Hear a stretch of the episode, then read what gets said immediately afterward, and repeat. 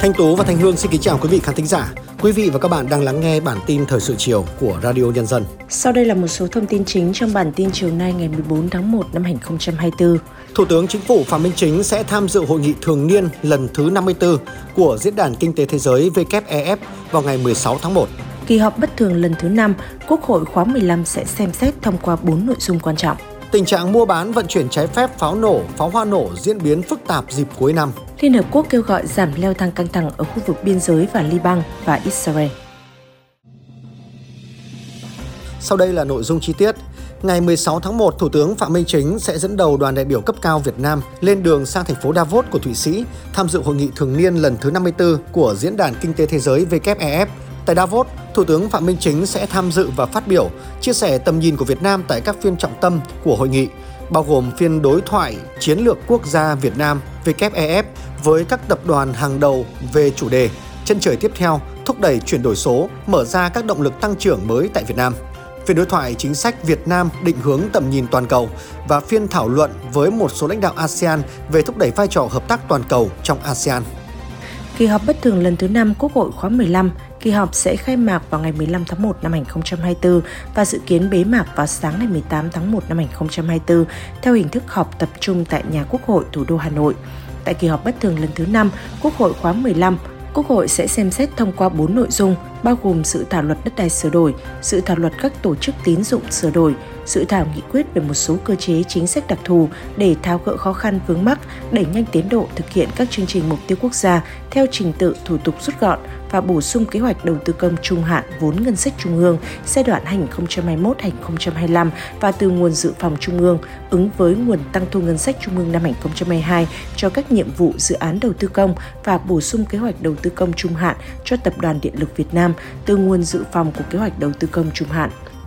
Chuyển sang các tin tức đáng chú ý khác, Bộ Giáo dục và Đào tạo vừa có thông báo về kỳ thi tốt nghiệp trung học phổ thông năm 2024. Dự kiến kỳ thi tốt nghiệp trung học phổ thông diễn ra trong khoảng thời gian từ ngày 20 cho đến ngày 30 tháng 6. Tháng 4 năm 2024, thí sinh bắt đầu đăng ký các tổ hợp dự thi tốt nghiệp. Các trường phải công bố thông tin tuyển sinh trên website của nhà trường, đồng thời phải xây dựng quy chế tuyển sinh riêng của trường, cụ thể hóa quy chế của Bộ đối với tất cả các hình thức đào tạo của trường – thí sinh cần tìm hiểu kỹ thông tin tuyển sinh trên website của các trường về tiêu chí, điều kiện, quy trình, hình thức xét tuyển để tận dụng được tất cả các cơ hội xét tuyển sớm. Đợt 1 thí sinh sẽ đăng ký xét tuyển ngay sau khi có kết quả kỳ thi tốt nghiệp trung học phổ thông 2024. Cục Hàng không Việt Nam cho biết các hãng hàng không Việt Nam đã bổ sung các chuyến bay từ Hà Nội và thành phố Hồ Chí Minh tới các sân bay địa phương và ngược lại trên các chặng đang có tỷ lệ đặt chỗ cao. Theo đó sẽ tăng thêm 472 chuyến bay, tương ứng với gần 92,155 ghế. Tuy nhiên, lượng khách đặt chỗ vẫn đang tăng dần những ngày sát Tết âm lịch và chiều ngược sau Tết, nên Cục Hàng không Việt Nam sẽ tiếp tục theo dõi và đề nghị các hãng cân đối và bổ sung thêm các chặng bay dịp Tết âm lịch 2024. Tổng Liên đoàn Lao động Việt Nam thông tin đã phối hợp với một số sàn thương mại điện tử ở Việt Nam tổ chức chương trình Chợ Tết Công đoàn 2024 trên sàn giao dịch thương mại điện tử. Kể từ 0 giờ ngày 15 tháng 1, tất cả đoàn viên lao động à, có thể lên sàn thương mại điện tử để mua hàng giảm giá trong chương trình, với mức giá được giảm nhiều nhất lên đến 50% so với giá thị trường hoặc giá niêm yết của nhà bán hàng, cùng với nhiều ưu đãi khác. Cùng với đó, Tổng Liên đoàn Lao động Việt Nam cũng tổ chức chương trình hỗ trợ trực tiếp cho 201.000 đoàn viên có hoàn cảnh khó khăn, đoàn viên có thành tích xuất sắc trong lao động sản xuất, tham gia hoạt động công đoàn với hình thức hỗ trợ bằng tiền, chuyển vào thẻ tín dụng. Trong thời điểm cuối năm, tình hình mua bán vận chuyển trái phép pháo nổ, pháo hoa nổ diễn biến hết sức phức tạp. Tại Quảng Bình, mới đây lực lượng cảnh sát giao thông công an tỉnh phối hợp với phòng an ninh điều tra đã dừng kiểm tra một xe motor, phát hiện hai bao tải màu trắng, bên trong chứa nhiều vật thể rắn có trọng lượng khoảng 60 kg. Khai thác nhanh tại chỗ, lái xe khai nhận số hàng trên là thuốc nổ đang được vận chuyển từ Quảng Trị ra Quảng Bình để tiêu thụ. Còn tại Hà Tĩnh, cách đây chỉ vài ngày, tại địa phận xã Sơn Kim 1, huyện Hương Sơn, lực lượng chức năng đã thu giữ tới 500 viên đạn samlet cùng 300 hộp pháo hoa loại 9 quả và 29 hộp pháo hoa loại 36 quả, trọng lượng khoảng 95 kg. Tất cả số hàng trên được lái xe khách vận chuyển thuê, nhập cảnh từ Lào về Việt Nam để tiêu thụ trong nội địa. Tại Hà Nội, Công an quận Hai Bà Trưng mới đây cũng bắt quả tang ba đối tượng sản xuất buôn bán hàng cấm là pháo nổ. Các đối tượng khai nhận thời điểm gần Tết nhu cầu người mua pháo nổ nhiều nên đã lên YouTube xem cách dạy làm pháo nổ và lên mạng mua nguyên liệu về để tự chế để bán kiếm lời. Điều đáng nói là các đối tượng này đều là học sinh. Bộ trưởng Bộ Công an Tô Lâm đã quyết định truy thăng cấp bậc hàm từ đại úy lên trung tá đối với đồng chí Trần Duy Hùng, Phó trưởng Công an phường Thủy Vân, thành phố Huế, tỉnh Thừa Thiên Huế, đã anh dũng hy sinh trong khi làm nhiệm vụ. Trước đó khoảng 18 giờ ngày 12 tháng 1 năm 2024, tiếp nhận thông tin từ người dân về đối tượng Nguyễn Tấn Sang sinh năm 1999, trú tại phường Thủy Vân có biểu hiện loạn thần, chặn xe người đi đường và có hành vi gây dối trật tự công cộng. Đồng chí Trần Duy Hùng cùng tổ công tác công an phường Thủy Vân đã đến hiện trường để xử lý vụ việc. Trong lúc làm nhiệm vụ, đồng chí Trần Duy Hùng đã bị đối tượng Sang dùng dao đâm trọng thương. Mặc dù được ban giám đốc công an tỉnh Thừa Thiên Huế đồng đội và các y bác sĩ khẩn trương cấp cứu, nhưng do vết thương quá nặng, đồng chí Trần Trần Duy Hùng đã hy sinh. Tiếp tục các chương trình với phần tin tức quốc tế. Phó Tổng Thư ký Liên Hợp Quốc phụ trách các hoạt động hòa bình đã kêu gọi giảm leo thang căng thẳng ở khu vực biên giới giữa Liban và Israel. Tuyên bố trên được đưa ra vào cuối chuyến thăm kéo dài 4 ngày tới Liban. Trong tuyên bố, Phó Tổng Thư ký Liên Hợp Quốc nhắc lại lời kêu gọi tất cả các bên ngừng bắn vì mỗi ngày giao tranh sẽ làm tăng nguy cơ xảy ra một cuộc xung đột lớn hơn và tàn khốc hơn. Ông cũng bày tỏ quan ngại về sự leo thang dọc đường xanh, khu vực đánh dấu biên giới giữa Liban và Israel. Trong khi đó, đại diện cấp cao về chính sách đối ngoại và an ninh của Liên minh châu Âu EU đã hối thúc châu Âu phải đoàn kết và hợp tác với các đối tác Trung Đông để thúc đẩy chấm dứt tình trạng xung đột ở giải Gaza. EU khẳng định xung đột giữa Israel và phong trào Hamas là vấn đề địa chính trị cấp bách nhất, cần phải giải quyết. Ả Rập Xê Út cùng với Jordan, Ai Cập và Liên đoàn Ả Rập nằm trong những đối tác chính của EU trong nỗ lực khôi phục các cuộc đàm phán giữa Israel và Palestine và thúc đẩy trở lại giải pháp hai nhà nước. Đồng thời nhấn mạnh sự cần thiết phải nhanh chóng chấm dứt giao tranh và giải phóng con tin, tránh buộc người Palestine phải di rời ra khỏi vùng đất của mình, đồng thời hối thúc các lực lượng Israel nhanh chóng rút khỏi giải Gaza liên quan đến tình trạng mất an ninh nghiêm trọng tại Ecuador. Cơ quan quản lý nhà tù SNAI của Ecuador cho hay, nhóm gần 133 lính gác và 3 nhân viên hành chính vốn bị tù nhân giữ làm con tin đã được thả tự do. Như vậy, toàn bộ 158 lính gác và 28 nhân viên nhà tù tại ít nhất 7 nhà tù nước này bị giữ làm con tin từ ngày 8 tháng 1 vừa qua đã được thả. Ecuador đang phải đối mặt với làn sóng bạo lực do các băng đảng tội phạm ma túy tiến hành, gây ra nhiều vụ nổ bom, đốt xe hơi, tấn công có vũ trang nhằm vào các siêu thị, đài truyền hình và trường đại học, bắt cóc con tin ở nhiều nơi trên toàn quốc. Hãng tin Yonhap dẫn thông báo của Hội đồng Tham mưu trưởng Liên quân Hàn Quốc cho biết Triều Tiên đã phóng một tên lửa đạn đạo không xác định về vùng biển phía đông của nước này ngày 14 tháng 1 là vụ phóng đầu tiên trong năm 2024. Tuy nhiên, thông báo không nêu thêm chi tiết về vụ phóng. Trong khi đó, lực lượng bảo vệ bờ biển Nhật Bản cũng cho biết Triều Tiên đã phóng vật thể dường như là tên lửa đạn đạo Đài NHK cho biết tên lửa có vẻ rơi ngoài vùng đặc quyền kinh tế của Nhật Bản.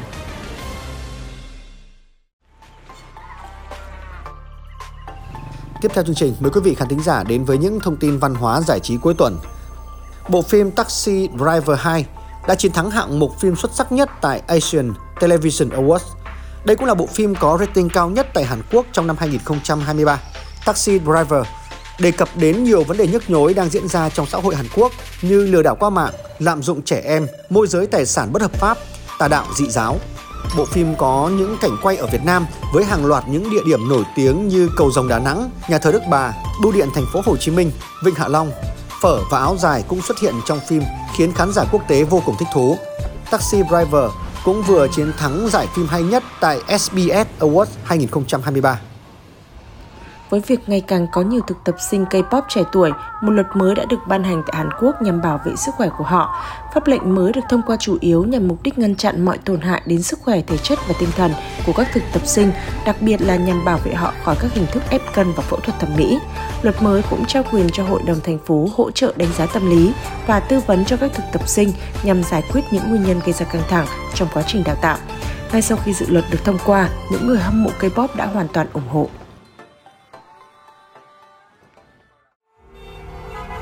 Giữa bộn bề công việc. Giữa những áp lực của cuộc sống. Đôi khi chúng ta bỏ lỡ những dòng thông tin hữu ích trong ngày. Hãy để radio nhân dân giúp bạn tiếp cận với những thông tin để mỗi phút chúng ta không bỏ qua bất cứ một thông tin quý giá nào. Bật radio nhân dân vào mỗi buổi sáng và chiều trên các nền tảng số hiện đại nhất để cập nhật những tin tức chính xác và hữu ích. Radio, radio nhân dân đồng, đồng hành cùng bạn. dù bạn ở đâu Thưa quý vị khán thính giả, cao nguyên Mộc Châu, tỉnh Sơn La, nơi thiên nhiên ưu đãi với khí hậu mát mẻ quanh năm, ở độ cao hơn 1.000 mét so với mực nước biển. Nơi đây không chỉ thu hút khách du lịch bởi những ruộng cải trắng tinh khôi, hoa dã quỳ vàng rực rỡ, mà còn bởi những đồi chè xanh mướt bạt ngàn. Các sản phẩm từ cây chè không chỉ cung cấp nguyên liệu cho những sản phẩm chè xanh chứ danh, đem lại nguồn kinh tế lớn cho người dân, mà còn là một nét văn hóa độc đáo, riêng có ở vùng núi Tây Bắc.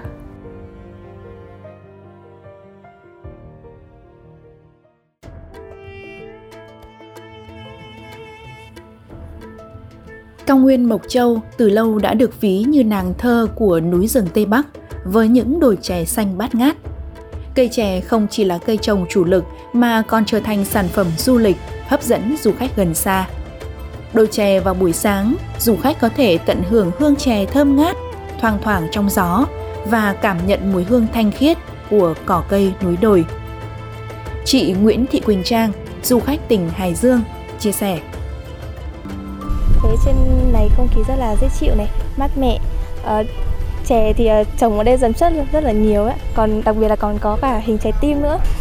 À, em cũng chưa thấy ở đâu mà nhiều như vậy. Một ngày mới bắt đầu trên cao nguyên với những người công nhân hái chè. Những búp chè xanh tươi nhất được chọn lựa thủ công từ những bàn tay lao động kinh nghiệm và đầy tâm huyết. Ông Mai Văn Kháng, công nhân hái chè, cho biết thêm một tôm, hai lá, một cá, hai chừa. Nó nó là dưới cái cá là một cái cá và hai cái lá chừa. Đấy là để đảm bảo sinh trưởng cho cây chè về về lứa sau. Lá chè tươi sau khi hái về nhà máy sẽ trải qua các công đoạn phơi nắng, sấy, ủ lạnh, ép giấy và đóng gói tùy theo từng loại chè thành phẩm.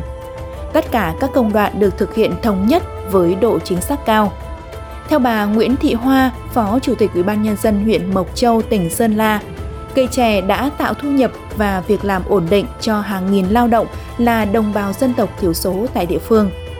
Với cái đặc điểm khí hậu của Mộc Châu á là nó nắng nóng có thể ban ngày thì nóng nhưng mà ban đêm thì lại rất là lạnh. Ở nhiệt độ trung bình trên cao nguyên Mộc Châu nó rơi vào khoảng từ 18 đến 22 độ C. Cho nên là cái chất lượng của cây chè rất là tốt bây giờ cây chè còn cho giá trị kinh tế về mặt du lịch. Tất cả du khách đến mộc châu thì không ai là không đến tham quan đồi chè cả. Không chỉ có cảnh quan đẹp, cao nguyên mộc châu còn thu hút du khách bởi văn hóa đặc sắc của cư dân bản địa. Từ những nếp nhà sàn truyền thống, ẩm thực dân tộc đến các điệu múa dân gian hay các lễ hội đều trở thành những trải nghiệm khó quên. Tất cả những điều này khiến du khách lưu luyến và nhiều lần trở lại với vùng đất cao nguyên này. Ghi nhận vừa rồi đã khép lại bản tin thời sự chiều nay của Radio Nhân dân. Xin kính chào tạm biệt và hẹn gặp lại quý thính giả trong các bản tin tiếp theo.